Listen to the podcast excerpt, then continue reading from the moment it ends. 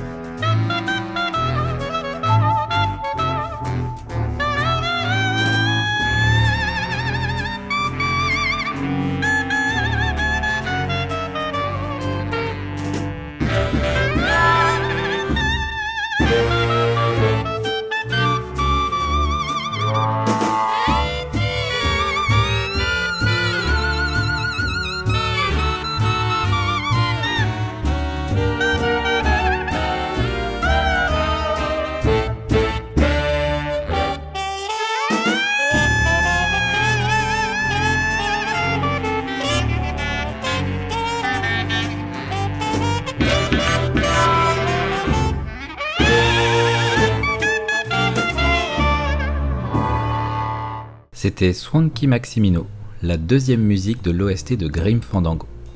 Sorti en 1998 sur nos PC, Grim Fandango est l'un des point and click les plus aboutis. Sorti par le studio qui a popularisé le style et rendu les plus belles œuvres du genre, les studios LucasArts. Nous allons reparler d'eux un peu plus tard dans le podcast, mais tout d'abord, présentons l'excellent jeu dont il est question aujourd'hui. Grim Fandango est un point and click se passant dans le royaume des morts. On y incarne Manny Calavera, pour racheter les erreurs faites de son vivant, se retrouve à travailler dans une société qui guide les morts vers le paradis, avec des moyens dépendants de la vie qu'ils ont menée. Par exemple, un saint pourra rejoindre le repos éternel en seulement 4 heures à bord du 9 Express, un train de luxe, tandis que d'autres se verront juste remettre une canne avec une boussole. Mais Manny est fatigué et ne comprend pas pourquoi il ne reçoit que de misérables cadavres, tandis que son collègue, Domingo Hurley, enchaîne les saints et les réprimandes de son patron ne vont pas l'aider. Cherchant à redorer son blason, il va tomber sur une certaine Mercedes Colomar, qui pourrait être une aubaine pour lui. Mais rien ne se passe comme prévu, et Manny va découvrir l'existence d'un trafic biaisant les valeurs des âmes. S'ensuit une aventure qui durera 4 ans, où se mélangeront des histoires mafieuses, un amour impossible, et des personnages tous plus hauts en couleur les uns que les autres. Enfin, sauf pour ce qui est de leur corps et de leur visage, car dans Grim Fandango, les personnages sont tous des calaveras, dessinés sur l'inspiration de la fête des morts mexicaine. Du coup, Quoi de mieux qu'un peu de musique mariachi pour ce nouvel interlude musical?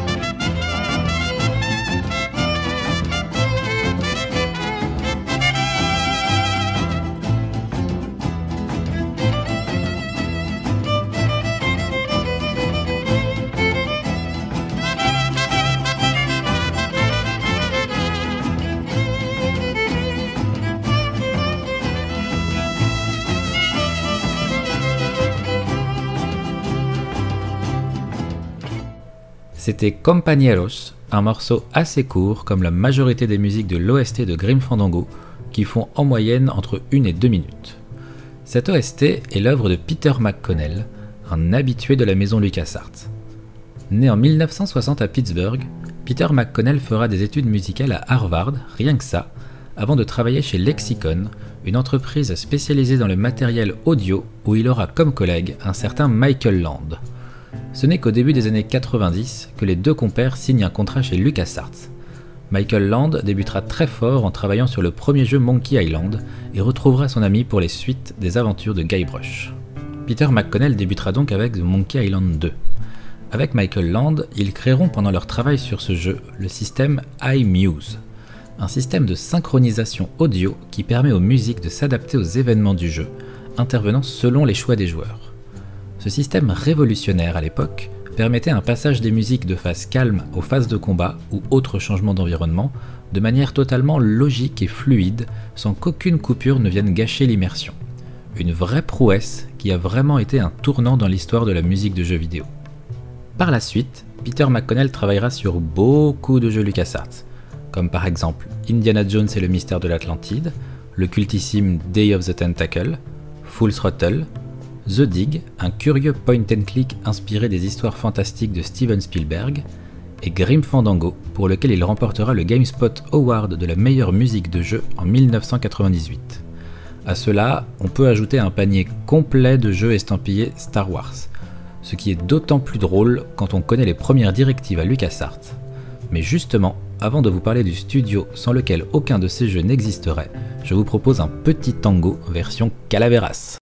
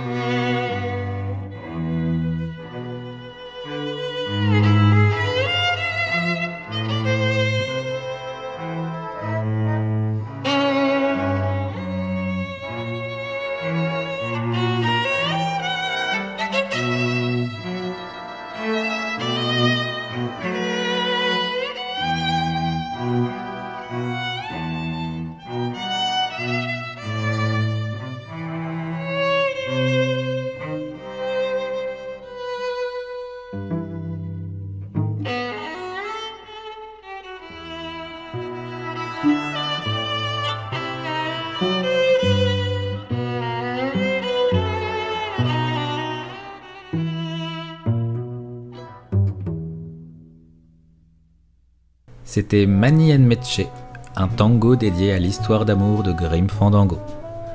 Revenons maintenant au studio LucasArts, dont le nom et l'interminable liste de jeux Star Wars qui en sont issus laissent peu de doutes sur son créateur.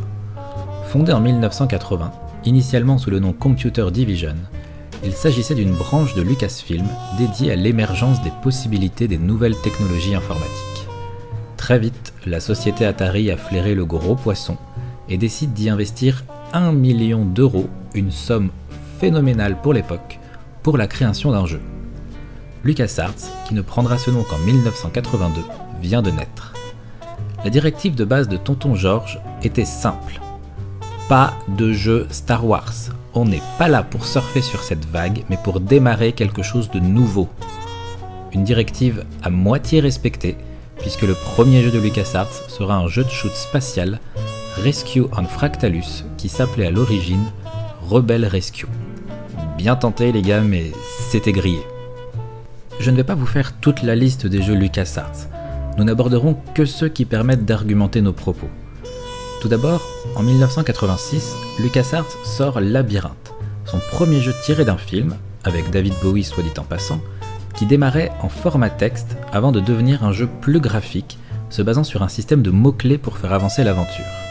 Le premier pas dans le monde du point and click était fait. La suite, c'est une liste de point and click plus réussis les uns que les autres, peut-être même les meilleurs du genre. Maniac Mansion, Monkey Island, Day of the Tentacle, Full Throttle, Indiana Jones et les mystères de l'Atlantide, The Dig et j'en oublie sûrement. Entre-temps, les directives initiales de George Lucas sont terminées sous un meuble, entre deux moutons de poussière, parce que la liste de jeux Star Wars que le studio va pondre, pour une qualité très inégale, est interminable. En 1998, quand Grim Fandango sort, tout n'est pas parfait chez LucasArts. Malgré un passé digne des plus grands, les chiffres ne suivent plus. Et malgré sa grande qualité, Grim Fandango sera le représentant d'un style qui s'essouffle et que les joueurs ne suivent plus avec la même envie. Et pourtant, quoi de mieux qu'un jeu se déroulant dans le monde des morts pour signifier la fin d'un cycle et le début de plusieurs autres qui en émergeront. Mais il est encore trop tôt pour quitter cette ambiance de film noir. Alors restons encore un petit peu Tiens, justement, quelqu'un vient de vous offrir un petit brandy. Je crois que ça vient de l'homme assis dans l'ombre là-bas, celui qui a des allures d'Humphrey Bogart.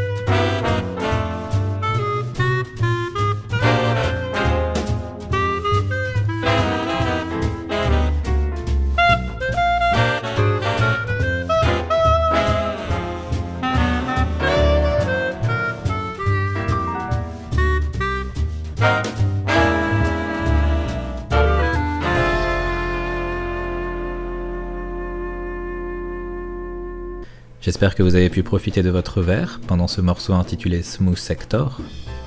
Mais il va maintenant falloir parler de choses plus terre à terre. Parce que Grim Fandango ne se vend pas. Il ne rapporte pas autant qu'il le devrait. Et la patience économique de LucasArts a des limites. Pas de place pour le passé. Et ça, Tim Schafer va s'en rendre compte. lui qui a dirigé les deux premiers Monkey Island, Maniac Mansion, Day of the Tentacle, Indiana Jones et les Secrets de l'Atlantide, Full Throttle et donc Grim Fandango, entendra ici sonner le glas de son expérience dans les bureaux de LucasArts. Le divorce sera prononcé deux ans plus tard, en 2000, et il partira fonder les studios Double Fine avec Peter McConnell justement. Ensemble, et avec une nouvelle équipe, ils sortiront Psychonauts en 2005, Brutal Legend en 2009, et plus récemment Broken Age en 2014, suite à un Kickstarter on ne peut plus réussi, avec plus de 3 millions d'euros de dons recueillis pour 400 000 espérés initialement. Puis viendra l'heure des remastered, avec Grim Fandango, Day of the Tentacle et Full Throttle, qui nous reviennent plus beaux et prêts pour une nouvelle génération de joueurs qui n'a pas connu cet âge d'or du point and click. LucasArts de son côté décidera de renflouer les caisses à coups de Star Wars en veux-tu en voilà, une méthode qui marche encore aujourd'hui. Mais il faut leur reconnaître que leur dernière idée, de s'associer à la firme Lego pour faire des jeux mélangeant les deux univers, est une franche réussite. Mais avant d'en arriver là, il est important de noter un autre exode chez LucasArts, à savoir en 2004, l'équipe qui penchait sur la suite des aventures de Sam Max.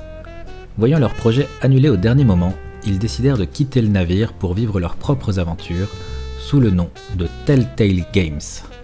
Et oui, le studio qui a renouvelé les codes du point and click, lui rendant une deuxième jeunesse, avec des jeux se déroulant dans les univers de Retour vers le futur, Borderlands, The Walking Dead, Fable, la BD, avec le jeu Wolf Among Us, Batman et prochainement Les Gardiens de la Galaxie.